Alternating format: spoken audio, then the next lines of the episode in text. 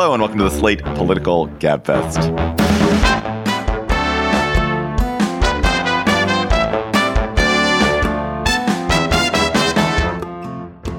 February 2nd, 2023, the Is Police Reform Even Possible edition. I'm David Plotz of CityCast, shaking off a little bit of a cold, so my voice sounds funny. And I'm in Washington, D.C. You know who's not in Washington, D.C.? John Dickerson of CBS Primetime. Hello, John Dickerson in New York. Hello, David. I'm I'm not in DC, but I will be next week for the State of the Union. Oh, well, if you have a minute, yell. I'll be here too. Also, not in DC, nor in New Haven, is Emily Bazelon of the New York Times Magazine and Yale University Law School. She is in the alternate universe of Berkeley, California. It's so nice to be here, and it's nice to see you guys. This week on the Gabfest, the murder of Tyree Nichols in Memphis is another ghastly reminder of America's fundamental policing crisis. How can we make it better? Can we make it better? Then Alec MacGillis will join us to discuss his fascinating article in the New Yorker about violence interrupter programs and the efforts to use early interventions to reduce urban violence. And then Joe Biden prepares to visit Kevin McCarthy's house for the State of the Union next week. What should we expect to hear? Will that speech matter? How will it matter? Plus, of course, we'll have cocktail chatter. With the Lucky Land slots, you can get lucky just about anywhere. This is your captain speaking. Uh, we've got clear runway and the weather's fine, but we're just going to circle up here a while and uh, get lucky. No, no, nothing like that. It's just these cash prizes add up quick. So I suggest you sit back, keep your tray table upright, and start getting lucky. Play for free at LuckyLandSlots.com. Are you feeling lucky? No purchase necessary. Void where prohibited by law. 18 plus terms and conditions apply. See website for details. Tyre Nichols, a black man, was murdered in early January during a traffic stop by Memphis police. Five officers in a quasi paramilitary Scorpion unit escalated an encounter with a 29 year old, tased, beat, and brutalized him mercilessly. Paramedics called to the scene ignored Nichols for crucial minutes and all of this was caught on overhead police cameras and on body cameras. The five principal officers, all black, have been fired and charged with second degree murder. Another officer has also been fired, as have EMTs and others, and the Scorpion unit has been disbanded. Emily, Nichols's murder is the highest profile police killing since George Floyd's death. It's been met with almost universal sorrow and anger. The Kamala Harris spoke at his funeral on Wednesday has policing changed at all since Floyd's death and since the protests that followed it? I mean, that's such a great question. And I think the answer is maybe a tiny bit, but hardly anywhere close to enough and not in a way that protects people from these kinds of attacks. And I think it's important here, and there's been really good coverage of this, that the Scorpion unit was, you know, a quote, elite unit in which officers were in plain clothes, they were in unmarked cars, they were encouraged to be more aggressive on the street. They were supposed to be getting the bad guys, including reckless driving. And the police chief, Cerelyn Davis, kind of touted this as a success as crime went down in Memphis, though we have no idea if this unit really caused that. But there's just this basic clash in terms of public safety, right? I mean, these units are supposed to be stopping crime, but they also seem to promote a kind of wild culture that puts people in serious danger. And we've seen that in city after city, right? The gun trace task force in Baltimore, New York has had this with anti crime units, Los Angeles. It just seems to sort of move around the country like a cancer. And whatever else is happening in police reforming, it it just completely overshadows those changes because it's just so scary. I mean, there's the and Emily's more knowledgeable about this than me, but I mean there are uh, police unions, which in many places are um, extremely powerful. The public comment boards that have been set up to be a check on the police often really aren't much of a check at all. Um, there's been uh, some backlash to the reforms that have been even suggested or or talked about in some police units in the wake of uh, George Floyd's murder. Um, there are no standards nationally um, that could apply to all um, police this is one of the things that the the George Floyd bill in Congress that died um, attempted to do was put in some national standards. Um, but I talked to Kirk Burkhalter at uh, John Jay, who's a former policeman, about this, and and he was touting the benefit of having some kind of standards that would. The training for this unit was not. Um, too high. If you'd had a, a different kind of mentoring operation um, with older police mentoring younger police, um, and that was standard across the country because there were national standards, you might have some abilities to basically enforce or ensure that the best practices that might ameliorate some of these issues or not put hothead cops in positions. Um, and some of these cops have been sanctioned before for their behavior, um, put them in positions where they might uh, go off. I think also there's one of the suggestions in the wake of the Tyre Nichols case is having some kind of compunction. And I wonder what you think about this, Emily. If you see a police using excessive force and you're an EMT or you're another police officer, it puts the onus on you to step in and do something. An obligation to act. So, why are people saying that they should do that afterwards? They had a lot of pretty good rules. I think the Memphis police have that technically. There is an obligation. It just. It's not a national standard. Also, what's so interesting, and I, this is the thing that we always seem to circle back to, is that the way that police can be policed, as it were, is you can establish sets of rules at the front end or rules at the back end, like by with the oversight boards and reviews of violent acts. So rules at the front end which change their behavior, or rules at the back end which punish them for bad behavior, and that that's a way to control them. But ultimately, if the tribe itself is so tribal and so self-protective and there's such a it, there's so little willingness for them to police themselves it becomes almost impossible for the culture to change i remember i read this story once about why airline safety is so much better than it used to be why are airlines safer and one of the key reasons is that it became uh, accepted practice for pilots to self-report errors and to report errors by their colleagues and it and it was not used primarily for punishment. It was used primarily for education and to prevent later risks from happening. It turned out to have a huge impact on airline safety. That once everyone became aware of common mistakes that people were making, they stopped making them and it changed the culture of airlines, which was, I mean, not the same. It wasn't a military culture, but it was that same thing of where you don't rat on your colleague. But police just don't have anything like that. And I wonder why, Emily, I mean, why do you think it is that it, as a culture, it is so hard for police to police themselves, police each other? Yeah. I mean, I think when you see these videos, you think, how could any human being stand there and not do anything, much less participate in this like horrendous brutality? And so then it just seems so far from what you want people to be doing that it's hard to focus on the rules. But clearly, the rules and standards that the Memphis Police Department had were not like any kind of match for this culture of impunity that this unit created. And I think that John's right to bring up the unions. It's also very hard to sue the police, um, either individually or even just sue the city that they're part of. And lifting that qualified immunity rule is one of the things in the George Floyd Act in Congress that has not passed. And then I think you have this question of where the police come from, whether they see themselves as basically hostile to a lot of the people they're policing. Obviously, the police want to imagine themselves as guardians of the public, but then they decide that some people are bad and that it's their job to catch and sometimes hurt the bad guys. And that's when you see these absolute tragedies. You know, look, none of us have done this work of policing on the street. And obviously, it's both dangerous and also really boring.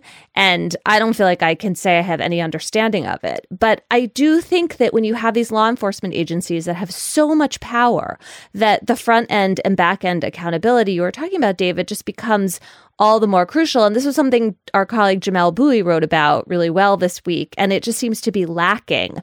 And we don't seem to have the national will to really address it. So we have these episodic, horrible incidents and some changes in some local places, like Colorado has better rules right now. Um, and maybe that's related to the Elijah McClain uh, killing, John.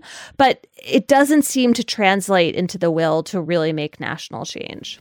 Well, it's the same with the EMTs who waited 20 minutes before. Um, and we saw this um, in the Elijah McClain case where the EMTs um, are also a part of the problem. Can I say a word about Memphis? Because I uh, did a lot of reporting there several years ago, and I've been watching with a special interest because um, of that city's history. You know, the police in Memphis have a long track record of racism, and there have been other um, killings of unarmed people, especially uh, black people in the past that have gone unaddressed. It also had a very hard charging district attorney for years, Amy Weirich, who I wrote about um, in my book. And she was uh, defeated last year by Steve Mulroy, the current district attorney. And that is a good part of the story. These murder charges against the police were brought very quickly. And also, Davis, the police chief, did a much faster investigation than is normal. And I think that is a, it's worth talking about that one bright note because the fact that these officers um, are being charged, that there seems to be recognition throughout the city that this was horrible and a lack of defensiveness about what happened from the city's law enforcement leaders. It's important. It helped Memphis not blow up, along with some excellent um, organizers in Memphis who, you know, have been doing this work for years and I think are really trusted and respected in the city. But that is a bright note in this that can't be taken for granted. If Amy Weirich had still been the prosecutor, I can't imagine we would be seeing these charges right now, and that would be a much worse situation. My answer didn't finish off the backlash point I was trying to bring home, which is that if you look at the last election, it was not as effective as Republicans thought it would be, but running on crime as an issue certainly was something that Democrats felt defensive about. Um, and when you talk about a national movement to get behind changing the qualified immunity um, laws, that's what you would need because that's what held up the George Floyd bill and will continue to hold it up. I don't think the Republicans have changed their position at all. And if it requires 60 votes in the Senate, then it's not going to get it. There was the politics of that would put pressure on an, for, at a national level were actually going against where they were in the summer of 2020.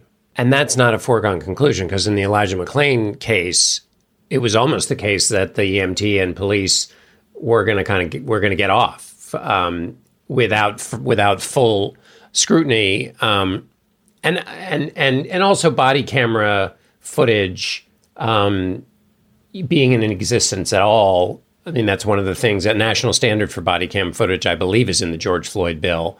That also is a benefit. That was also at play here in in terms of improving the situation. One other thing that I think is a part of the national conversation is you see somebody like Congressman Jim Jordan, which I think we've seen on a number of other issues, does not argue in good faith. So I'm not holding him up as an example of everybody, but I do hold this up as an example of safe harbor for those who don't want to wrestle with the complexity of the issue. Jim Jordan saying essentially, well, this is evil.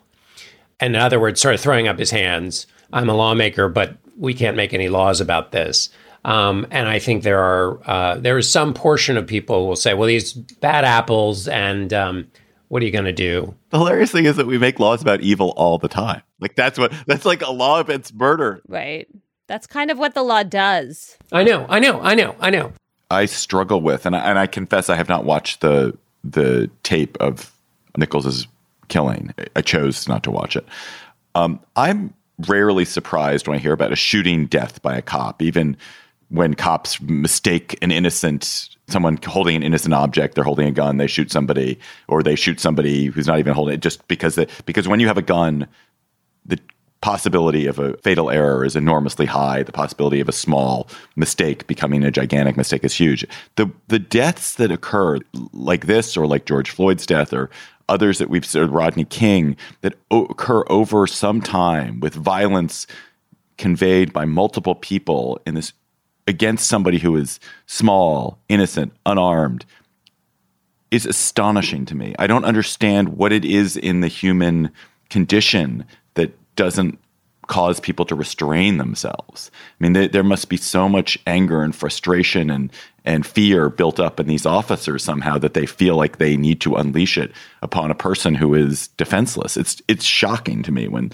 when this happens, and the psychology of it is confusing.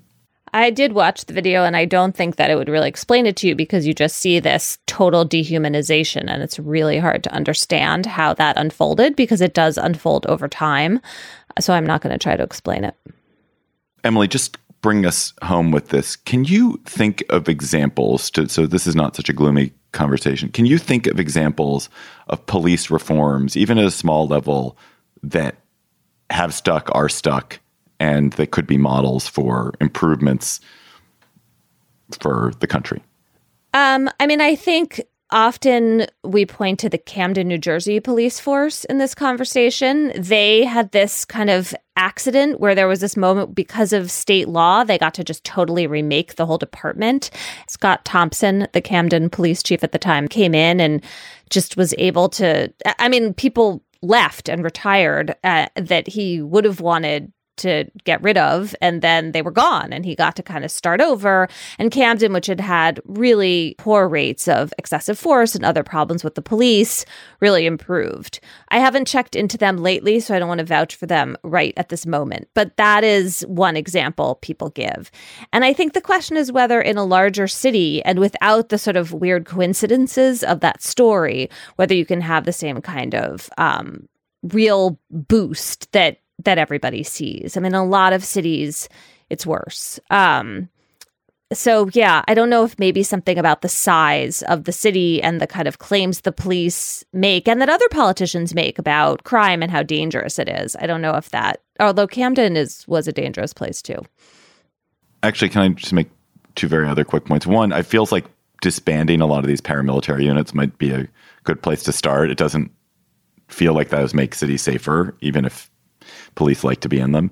The other thing that was so, uh, which we didn't talk about, is the um, the dishonest police report that was filed.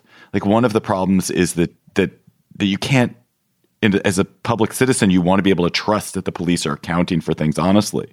But then, in this case, as in so many cases, what they say is completely contradicted by the evidence of the cameras, which shows that their behavior was absolutely utterly different and then what instigated this was utterly different from what they claim. That mistrust and that willful creation of mistrust is incredibly bad. Well they were covering up. But yeah when you read the very banal prose that's a description of a terrible killing it's absolutely chilling. Slate plus members you get bonus segments on the gabfest and other slate podcasts. You get member exclusive episodes from shows like Slow Burn and Amicus. Of course, there are no ads on any podcast for Slate Plus members. If you go to slate.com slash gabfest plus, you can become a member today. And you would get to hear our conversation about the Banshees of Inisherin, a movie that John and Emily were so obsessed with that they hectored and harried and and bullied me into watching it so that we could discuss it. So we're going to discuss the Banshees of Inisherin today on Slate Plus. Go to slate.com slash gabfest plus to become a member. This episode of the Gabfest is sponsored by SAP. First, the bad news. SAP Business AI won't help you generate cubist versions of your family's holiday photos, but it will help you understand which supplier is best to help you roll out your plant based packaging in Southeast Asia and identify the training your junior project manager needs to rise up the ranks and automate repetitive tasks while you focus on big innovations so you can be ready for the next opportunity. Revolutionary technology, real world results. That's SAP Business AI. With the Lucky Land slots, you can get lucky just about anywhere. This is your captain speaking. Uh, we've got clear runway and the weather's fine, but we're just going to circle up here a while and uh, get lucky. No, no, nothing like that. It's just these cash prizes add up quick. So I suggest you sit back, keep your tray table upright, and start getting lucky. Play for free at LuckyLandSlots.com. Are you feeling lucky? No purchase necessary. Void where prohibited by law. 18 plus terms and conditions apply. See website for details. We're joined by Alec MacGillis, the brilliant Baltimore based journalist. Alec's latest piece in The New Yorker is very much in the spirit of our last topic. It's an article titled When Law Enforcement Alone Can't Stop the Violence. And it's about efforts to find non policing ways to prevent urban violence. These efforts, the most well known of which I would, I guess, because I'd heard of it before, is the violence interrupters, are receiving hundreds of millions of dollars in new federal funding. under the American Rescue Plan Act. Alec, I want to start with a mega broad question. You write about two schools of non law enforcement violence prevention the violence interrupter model and the ROCA model, if I'm pronouncing that right. What are those two schools? What is the premise behind each of them, and where are they being tried? Um, the one school, the interrupter model school, is generally known nationally as Cure Violence, and that goes back to the late 90s when an epidemiologist by the name of Gary Slutkin, who had done been working on public health crises around the world, including HIV and cholera, came back to Chicago and decided that he was going to take on gun violence as his next kind of public health cause. And he came up with this idea of using interrupters, um, basically, you know, quote, credible, credible messengers, men who've um, who've committed violence themselves, done time in prison themselves, um, who now want to help to fight the violence that they themselves were part of and they get hired to go out in the street and to intervene in conflicts, try to diffuse things before they get violent. That started back around 2000 in Chicago and has spread to all these other cities, um, including in, in, Baltimore, where it goes by a program called Safe Streets. Um, but then in more recent years, there's been this new model that's come along, um, pioneered by initially by a group out of Massachusetts called ROCA.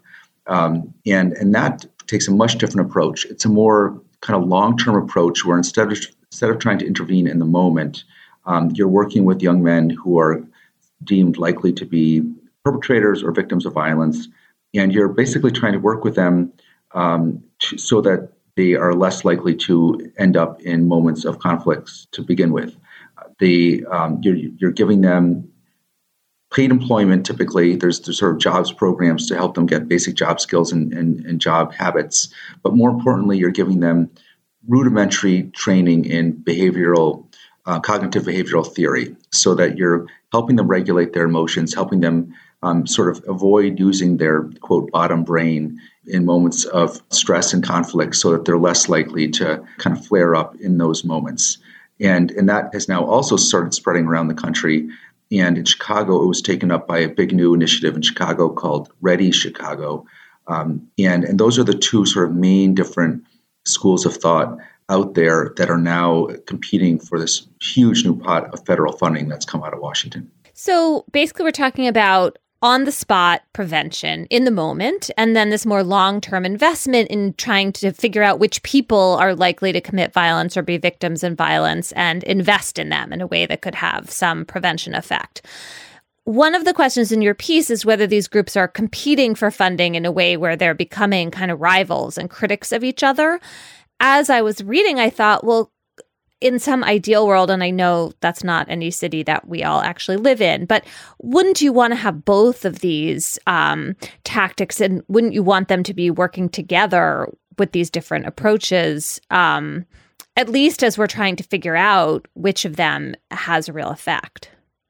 Absolutely. In that ideal world, you, you would love to have both of them. And there are some places that are trying to do both at the same time and trying to sort of yoke them together.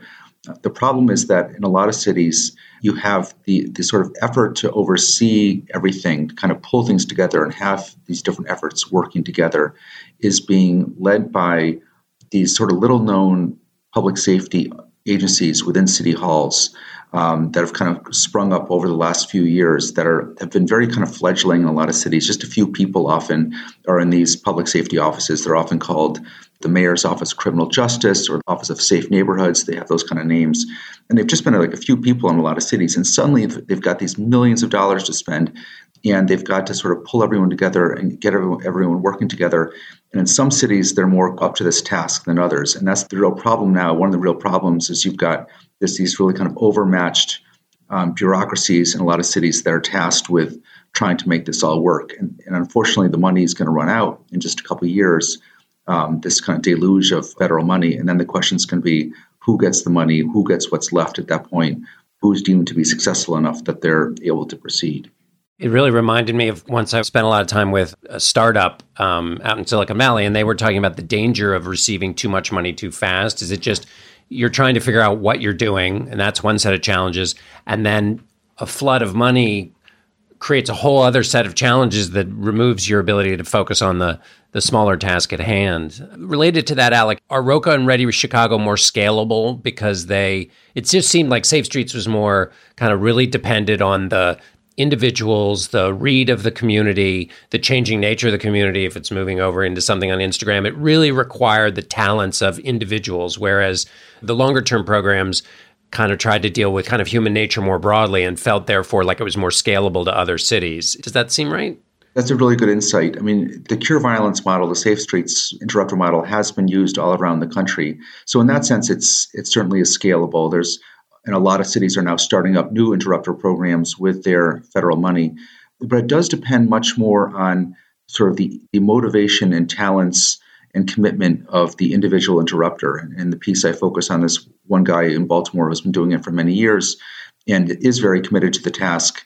It is much more kind of individually based in that sense. There's also much more of a honestly a personal risk to that work. Um, they're much more on the front lines. You're going out deliberately going out when things are hot and trying to cool things down. And, and Baltimore has incredibly lost three of these interrupters in the span of just 13 months recently. Um, and and there's beyond that kind of risk. There's just the much more general kind of emotional wear and tear that these men take um, being out there. These are men who, of course, been through a lot already in their lives, and now they're out there seeing a whole lot. Whereas the the Roca approach is much more professionalized in a sense. You get the sense that those organizations are are more professionally run. They're much more careful about where they send their workers. Um, uh, when, when things are really hot in a given neighborhood, they might not send someone out there. Um, they have they maintain channels with the police, unlike unlike the interrupters, um, and so they they're in, they sort of have that channel open to, to be getting uh, intelligence from the cops about about what's what's going on out there. And they argue they're more suited to this moment now where so much violence is is not being driven anymore by gangs where you can sort of be doing the interrupter thing and negotiating between the gangs. And now it's much more often about these impulsive things that are flaring up in the moment. And it's more important to help young men um, sort of respond well in those moments rather than sending someone out to to be trying to break things up. Often when it comes to issues involving crime, especially violent crime. It feels like the there are bigger social, mysterious, inexplicable social forces that determine changes. That we had massive decline in murders in cities across the U.S. for a generation. Now we have a rise everywhere. How do these efforts fit into trying to understand what are the actual causes of urban violence? And it, and I guess maybe the question I'm trying to ask is: Is there any evidence that either of these approaches actually has an impact? It's really hard to do assessments of these programs, especially of the interrupter programs, because the interrupter programs are essentially targeting a given area, like a given neighborhood. They, they, they usually are very focused in especially high violence parts of town. And it's really hard to know over the course of time whether a drop in shootings in a given place is due to the work of the interrupters or all the other factors that are kind of impinging on a given place with a Roca READI model where you're focusing on a certain uh, group of young men, it's easier to track that in a sense because you can just sort of track the outcomes of those guys and sort of did they are they still in work? Are they have they stayed out of prison? Have they gotten shot? Have they shot someone else? That's somewhat easier to assess. But as far as how they're they're now sort of fitting in with this terrible trend that we're in the middle of, a case could be made that in some ways they are both kind of suited to to this moment we're in because as I've reported before, at least last couple years, a lot of what seems to be happening um, with this terrible surge that we're in the middle of since the start of the pandemic has been essentially a breakdown in the social fabric, and a lot of people just feeling like they've been left completely on their own as various institutions, whether it's schools or libraries or the various outreach programs that that were in place for people like this have often closed up, closed their doors, and went remote, and left a lot of people to fend for themselves. And so, that to the extent that these programs are each in their own way trying to um, to do outreach and pull people back in and restore the the local fabric in some capacity, they do seem to be, in that sense, suited to the moment. I finished your piece feeling like I had a new appreciation of how difficult and dangerous this work can be. I mean, when you said that Baltimore lost three violence interrupters, you meant that they got killed. I also felt like I wanted it to continue. I mean, partly it's out of frustration with the police and law enforcement and this fear that the police can become a kind of occupying force in um, places where crime is concentrated. But also, I just wanted these community members to be kind of out there doing this sort of outreach. And at one point in the piece, you're wrestling with this question of what you were just talking about. Can we study this? Do we know whether it's effective? And you have this great quote from someone who's saying, look, when violence goes up or down in a city, we don't cancel the police, right? They get to keep going. No one holds them to that standard. And I know this is a new effort, and uh, there's this big question of whether it can handle the money that is now available to it from the federal government. But I just feel like it's really important to let this um, kind of experiment play out another few steps. I mean, Cure Violence has some more history behind it, and I obviously like innovating and making sure that your approach is a good fit for what's actually happening on the streets you're trying to make safe is really important. Um, but I wondered what your conclusion about all of this was. That's a, a piece in which there's a ton of great reporting, and I learned so much, but I felt like you weren't quite coming down, which is fine. But then maybe want to ask you. I agree, basically, that these programs should be given uh, more of a chance, more of a runway.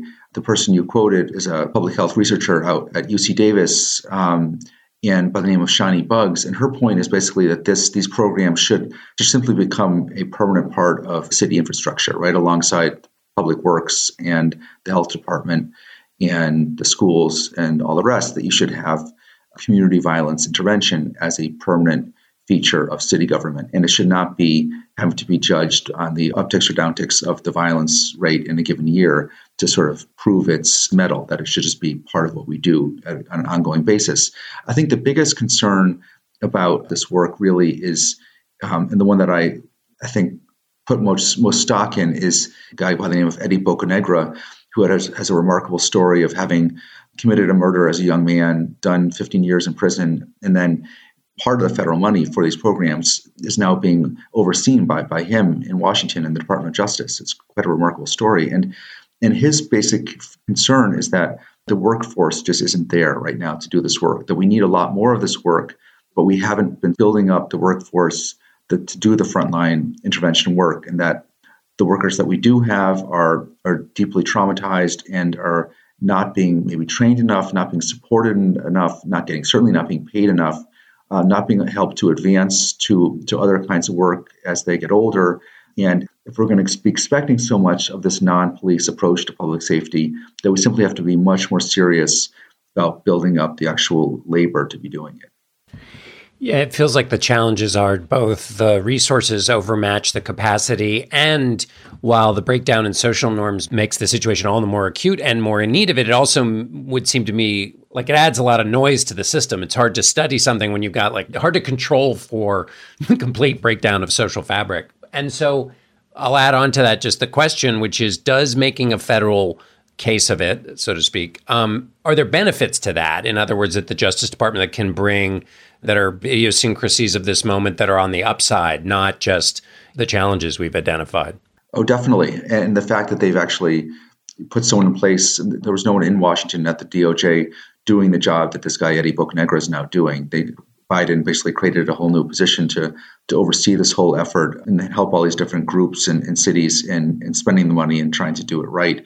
There is a fundamental tension there between as what you're basically trying to do now is kind of systematize and bureaucratize this whole approach that's been very fly by night and organic over the years. And a lot of the workers, the frontline workers, bristle at that. They don't like having having to become sort of a more official thing with all sorts of reporting duties and training duties and being made part of the bureaucracy. They see their work as being very um, organic on the front lines, uh, all about feel. And there's that basic tension too. Alec MacGillis's article in the New Yorker is When Law Enforcement Alone Can't Stop the Violence. Alec, thank you for coming back on the GabFest. We'll talk to you again soon. Thank you. If you want to understand what is happening in the United States right now, you really need to understand what's happening with the courts, the law, and the Supreme Court. The battle between democracy and whatever this cage match is that we're witnessing, it's going to be won and lost at the ballot box, but it's also going to be won and lost in the courtrooms. I'm Dahlia Lithwick. I host Slate's legal podcast Amicus, and we are doubling our output, bringing you weekly episodes from here on in because how else can we keep an eye on the many trials of Donald Trump, the conservative legal movement's assaults on our rights, the Supreme Court's latest slate of environmental gutting, gun safety eviscerating cases on the docket? So follow Amicus wherever you get your podcasts. New episodes dropping every Saturday morning. On Tuesday, President Biden will deliver a State of the Union to the joint session of Congress. And on Wednesday morning, you will have forgotten everything he said, as well as everything that was said about it. And yet, it is an important moment. The ceremony is quite pleasant. And it's important because it's the moment when the Biden presidency encounters uh, Kevin McCarthy's house and their conflicts begin in earnest. And it's also the moment when Biden's presidential campaign begins, in a, in a sense. So, John, what is going to be important about the State of the Union? Have I, have I characterized it correctly? What, what will Biden use it for? I think you've characterized it excellently, which is a really important thing to know about State of the Unions, which is that they are a marker in time. They are themselves forgettable. But I think in this moment, you've nailed two important things. One is is that he's he's interacting with Kevin McCarthy's house. And then also, it's the beginning of what looks like a presidential campaign. Ron Klain, the outgoing chief of staff referred to um, Joe Biden's 2024 campaign as a for, as a fact in his departure speech. I think what's interesting to me about McCarthy is the president on Wednesday of this week had his first meeting with McCarthy to discuss the debt ceiling and whether there are any negotiations or not in the debt ceiling. And I think politically, the question is whether Biden will use the State of the Union or the next year to continue to draw distinctions with the Trump wing of the Republican Party, or whether he does what Obama did or tried to do for the first uh, part of his first term, which was try to behave reasonably in public and then let the Republicans um, be defined by their most extreme members and just um, benefit from the comparison. So the way that would play out is Biden's been doing all of these infrastructure um, uh, events in the walk up to the State of the Union and basically say, I worked on bipartisan legislation that's delivering to people in their communities. You're starting to see it. The economy is doing better. Um, inflation is going down. His approval ratings are at 44%, which I think is as high as they've been. And just be Joe, the guy who was elected, and let the Republicans define themselves, or do what he did earlier this week, which was be specific about what the quote unquote MAGA Republicans are going to do with their budget cuts and that they are going to imperil um, the kinds of programs people care about. So basically, one is is going on offense, and the other is sort of going on offense. Um, by not going on offense, if that makes sense. Um, and so that'll be interesting to see because it'll be a signal about how we expect the next year to play out um, as he positions himself for his presidential run. So, Emily, the kind of shadow hanging over Washington and a way hanging over hanging over the country is this debt ceiling question. Is the fact that that the country is uh, has run out of debt authorization and already the Department of the Treasury is doing chicanery to keep paying bills. That chicanery can only last so long, and it means that at some point the Congress has to extend the debt ceiling, or the Biden administration has to sort of say the debt ceiling isn't real. When do you think the negotiations for the debt ceiling are going to happen in earnest? Are we going to have four months of shadow boxing and really nothing's going to happen? Oh my God, that is the most depressing thing because this is the most boring and unnecessary conversation. I mean, I guess they're not going to get serious until it's clear what the Republicans actually want, right? I mean, right now, right, John, we don't even have a sense of what budget cuts they're actually asking for. They don't. They don't know what they want. They don't know what they, They don't want. know what and they want. No, they don't know what they want, and they also don't want to say what they want because the minute they say what they want, it allows the party to be defined by their most extreme member. Uh, and the reason these things don't get dealt with for you know years and years and years and years and years is because nobody has the courage to say what they want, and the people who used to have the courage to say what they want, um, Paul Ryan and John Kasich, you know, got pounded for it. No, not Kasich so much, really Paul Ryan. And, uh, and and the Republican position in the MAGA wing is totally untenable, which is massive budget cuts, but don't touch anything that would actually be a massive budget cut. Right. So and also don't raise intellectual- tax. Don't raise taxes. Yeah, so it's intellectually hollow, and so if you've got nothing to say, best not to say it. So does that just keep going for all these low these four months, or did they pay a political price for it and then they have to stop earlier? I mean, how are they going to? They're not up for election right now, so it seems like it could just dribble on and on. This is what this is really an interesting question. So. It, I think it becomes too painful. And I mean, the, the, the ultimate get out of this issue situation would be a discharge petition in which a majority of House members surpass go around McCarthy, and that would require all of the Democrats and some number of moderate Republicans to join together and lift the debt ceiling. That's the thing at the end. If the markets start to freak, that could happen to solve this. So it's not entirely in Kevin McCarthy's hands. Now that would make some number of moderate Republicans pariahs, and that there's a cost to that these days in politics, even if you live in a blue, bluish district or a moderate district, because of the sort of violent wing of the party that um, that exists and people who fundraise off of that violence and who encourage self-actualization and violence. So you know, not not so easy to just say, "Oh, I'll join with the Democrats." I want to talk for a second about this strange presidential race. I, I because I have the memory of a gnat, I can't remember like when presidential campaigns start. But it is kind of weird that we have the two leading candidates for president in Trump and Biden appearing to have no particular appetite for a race right now. I mean, Biden, I guess, wants to be continue to be president. Mostly, I think he wants to continue to prevent Republicans from being president and sees himself as the kind of best hope for that. And Trump, who's attempting to start a campaign, but it's sad. It's like he's like it's like Spinal Tap in the later years. He's doing free jazz performances or something to cloud crowds of 12 at a puppet show. the Passaic Community Theater presents. But when is this thing going to start, John? Is it going to pick up? Well, you know what's so funny about the Republican side is that it is late starting, and yet the vitriol is early starting. So the normal pattern has most in the main been candidates start running just after they um, take their first steps as a toddler and they run forever and ever and ever. And then at some point, after about 97 debates, um, somebody says something that might seem pointed. Um, what's happened now is the announcements are late, but they've been shooting in the Republican side at each other with real vitriol. So Mike Pompeo, who's likely to run, writes a book about how um, how tough he is, and in that book attacks uh, Nikki Haley for being an opportunist and essentially trying to angle her way with Jared and Ivanka to become the vice president. Haley then shoots back at Pompeo. Pompeo says Trump doesn't understand the nature of public service. Trump shoots at uh, or says some disparaging thing about Pompeo. Trump, I think, has said some mildly disparaging things about Pence, and he's compared this week. He re- he put he posted on uh, his social media platform an, a video of Ron DeSantis saying that he wanted to be a leader in the mold of Paul Ryan, which is something you're not allowed to to say uh, in the Republican Party at the moment. Um, and so all of this back and forth and cut and thrust has happened before the campaign has started, which gives you um, some sense of how it's likely to escalate.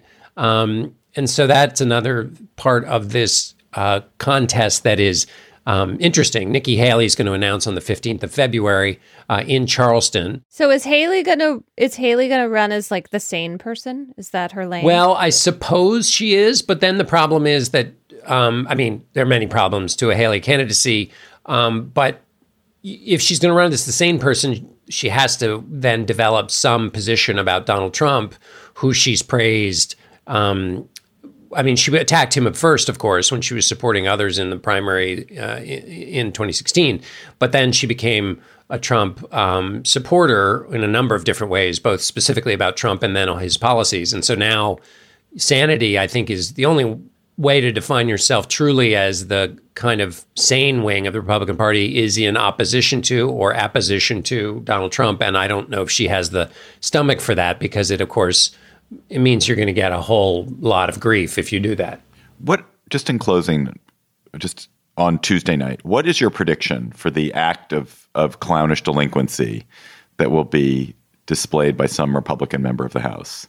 Will Matt Gaetz trip Joe Biden as he walks down the aisle? Will will Kevin McCarthy make paper airplanes out of the speech and toss them at Justice Sotomayor?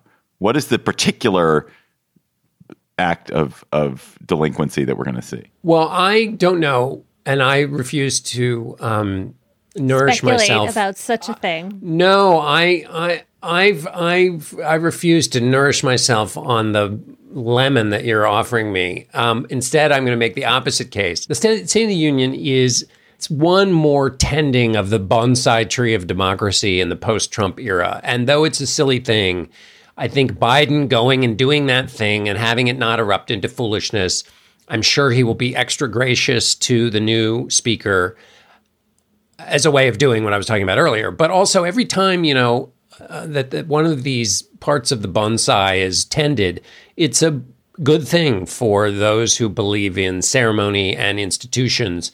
I mean, remember, this is just the kind of ceremony that Donald Trump sought to destroy as a way of um, overturning the election. David loves this. You're warming his heart. Well, as you'll see in my cocktail ch- chatter, it's it's on my mind.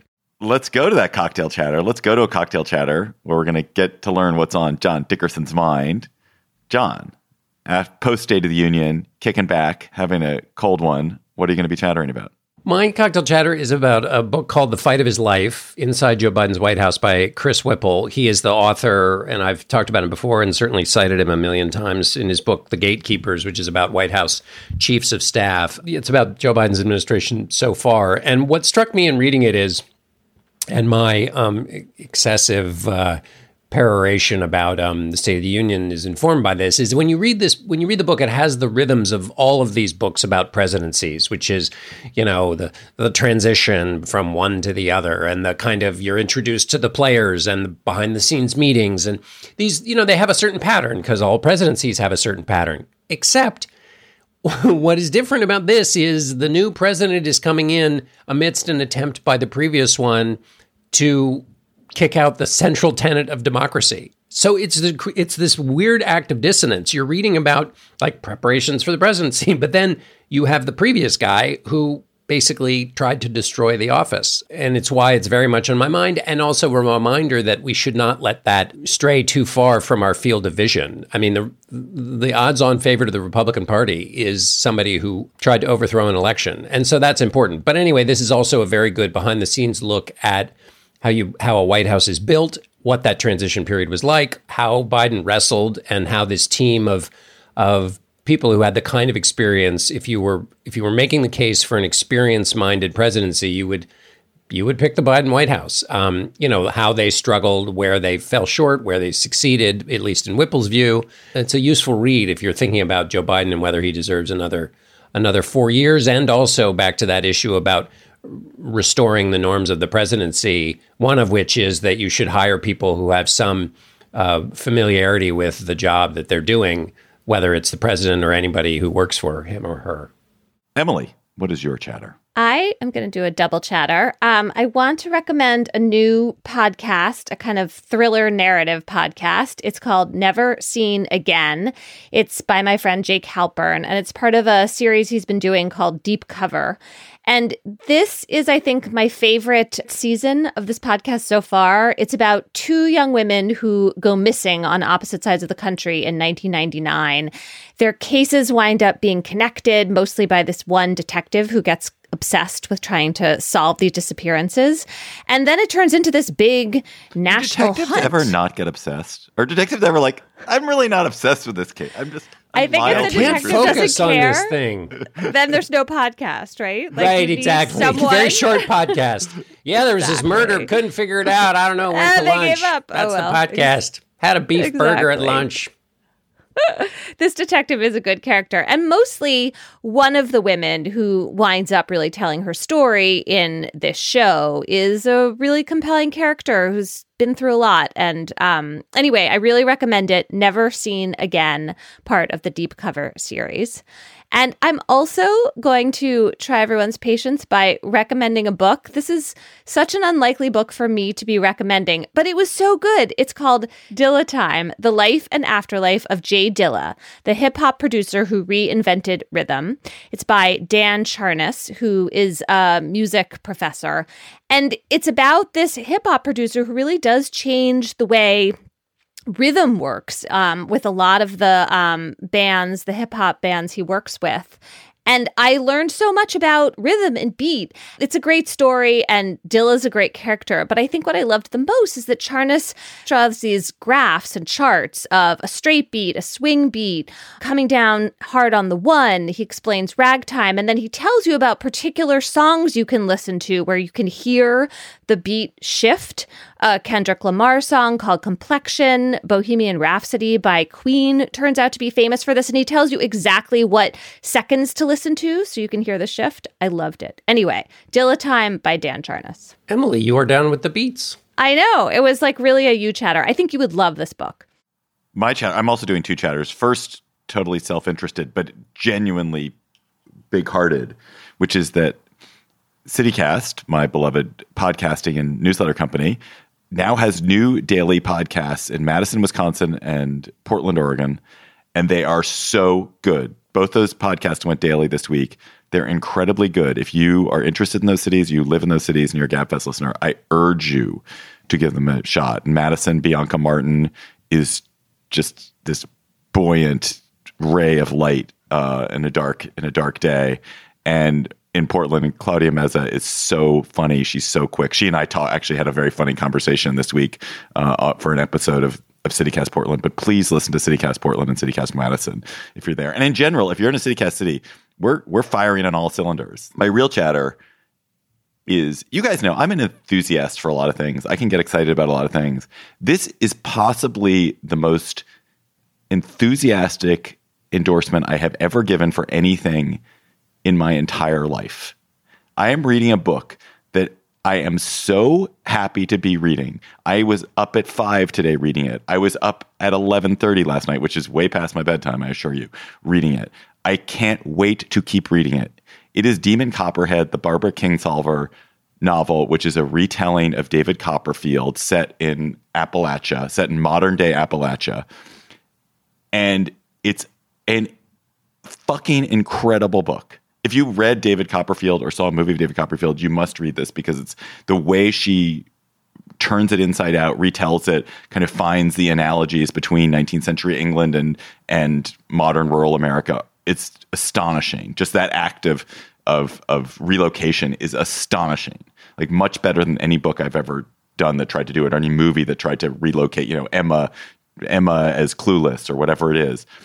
Um, so that's one part. The second part is that the voice of the novel is the it's told by the David Copperfield character, D- Demon, uh, and it's an amazing voice. It's like a beautiful, funny, self-aware, harrow- harrowing, incredibly modern voice. I cannot tell you how good this book is. If you have any interest in in the subject, you must get it and read it. It's so good. It's on our dining room table because somebody, uh, a friend of ours, said, gave it this same same recommendation. I love to read, but this that feeling of being up, up, up, up, and not wanting to go to bed is I haven't had that in a while, and man, do I have it with this book. I'm uh, based on you and Emily and my son, uh, and I guess Anne too. Um, reading um, uh, Philip Pullman because uh, I read the Book of Dust, but I hadn't read the original series, to which that is a prequel. So now I'm uh, I'm right along there with Lyra, behaving like I'm 18. So um, I have that ahead of me. Listeners, you have sent us lots of good chatters. You keep emailing them to us at gabfest at slate.com and tweeting them to us at, at slate gabfest. And our listener chatter this week comes from David Foreman. Hi, Gabfesters. This is David Foreman from West Philadelphia, and I am pleased to share an article I read on artnet.com about architect David Romero. Romero has created vividly realistic renderings of never built and demolished Frank Lloyd Wright buildings. Some of the images reveal unrealized details like the interior light of Trinity Chapel, intended to be built in Oklahoma. Some exhibit a whimsical weirdness, like the floating cabins on Lake Tahoe. I think my favorite is the Illinois, the impossibly tall skyscraper in Chicago, measuring a mile high and dwarfing the city skyline like a giant golden Flash Gordon rocket parked on Lake Michigan. Romero also recreates some demolished buildings, allowing us to see long lost structures like the Larkin Administration Building in Buffalo, imposing and ponderous on the outside, but surprisingly warm and spacious inside. I was really happy to see these images because Wright's Falling Water is one of my favorite places to visit when I go see family and friends in the Pittsburgh area. I hope Romero's efforts actually inspire someone to build one of them so I can visit it as well, especially the floating cabins on Lake Tahoe. Thanks so much.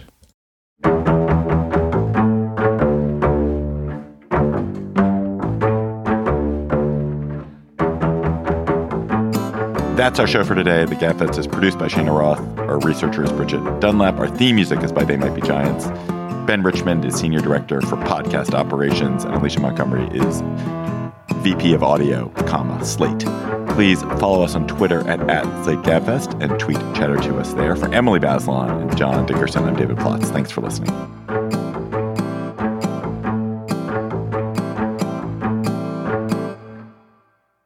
Hi, Slate Plus. By the way, in the segment that follows, we are totally going to spoil the Banshees of Inisherin. Uh, so if you don't want to know what happens or you don't want to hear key plot points, uh, don't listen and go watch the movie, which is a truly interesting and compelling movie. So John and Emily had talked on the show and in also in IRL in real life about the Banshees of Inisherin, um, the recent movie, I think multiply Oscar nominated movie. And they were just like, we have to talk about it. We have to talk about it. And I said I hadn't watched it. And they said, you have to watch it. So I watched it on Tuesday. So now we're going to talk about it. So discuss. I mean, is this movie a comedy? Well, can may I jump in front of that question or answer it by jumping in front of it? Did you, Emily, before you watched it, and or you, David, had you been told it was a comedy? Yes, and the trailer makes it seem like a comedy. David? Well, I hadn't really thought about it until you guys started talking about it, and it was clear that John did not think it was a comedy. So I was like, "Oh, it's, it's not a comedy." I think I could have, I may have diminished your enjoyment of it because I think, and Emily, tell me if you think this is insane. I think I enjoyed it more because I was expecting it to be a comedy. And so I was not braced for the wrestling and the complexity and all the things that make it a great movie. I sort of brace myself for that stuff when I'm when I'm going to watch such a movie. And since I wasn't, I experienced it differently because I'd been given the head fake of this is a comedy. Like a comedy and the kind of knee slapping, which isn't to say that there aren't moments of lots of irony and and you know wry witticisms, but um, it ain't a comedy in the you know like Groundhog Day. Well, so why'd you guys want to talk about it? Like, I mean, I, it's obviously a super deep movie. oh my god! Because the the the the acting is amazing. Oh my god, the acting in each individual performance and the thing created as a whole is just gorgeous and ah I wanted to talk about it because I think it has something quite profound to say about loneliness and male friendship and the experience of someone being close and intimate and then discarding you and and what that is like and how difficult it is to deal with. It doesn't have to be a romantic relationship for that to just have a devastating effect on someone's life and I thought that because the acting was so strong that was conveyed in this really deep way that I thought was amazing there were several things that I found astonishing in the movie. First of all, it's a movie in which not a single person, there are probably 10 vivid characters in it, eight vivid characters. Uh, not a single one of them has a spouse. Not one of them has a significant primary attachment. Um, they have well, they have attachments, but they are that none of them none of them is married. There's only even even when we learn about the visiting musician's father, the, the, when he tells that lie about the, the visiting musician's father is not married. He is a widow. That was just a snippet from our Slate Plus conversation. If you want to hear the whole conversation, go to slate.com slash gabfest plus to become a member today. Hello, it is Ryan, and we could all use an extra bright spot in our day, couldn't we? Just to make up for things like sitting in traffic, doing the dishes, counting your steps, you know, all the mundane stuff. That is why I'm such a big fan of Chumba Casino. Chumba Casino has all your favorite social casino style games that you can play for free anytime, anywhere with daily bonuses. That should brighten your day a little. Actually, a lot. So sign up now at chumbacasino.com. That's ChumbaCasino.com. No purchase necessary. VGW. Void were prohibited by law. See terms and conditions. 18 plus.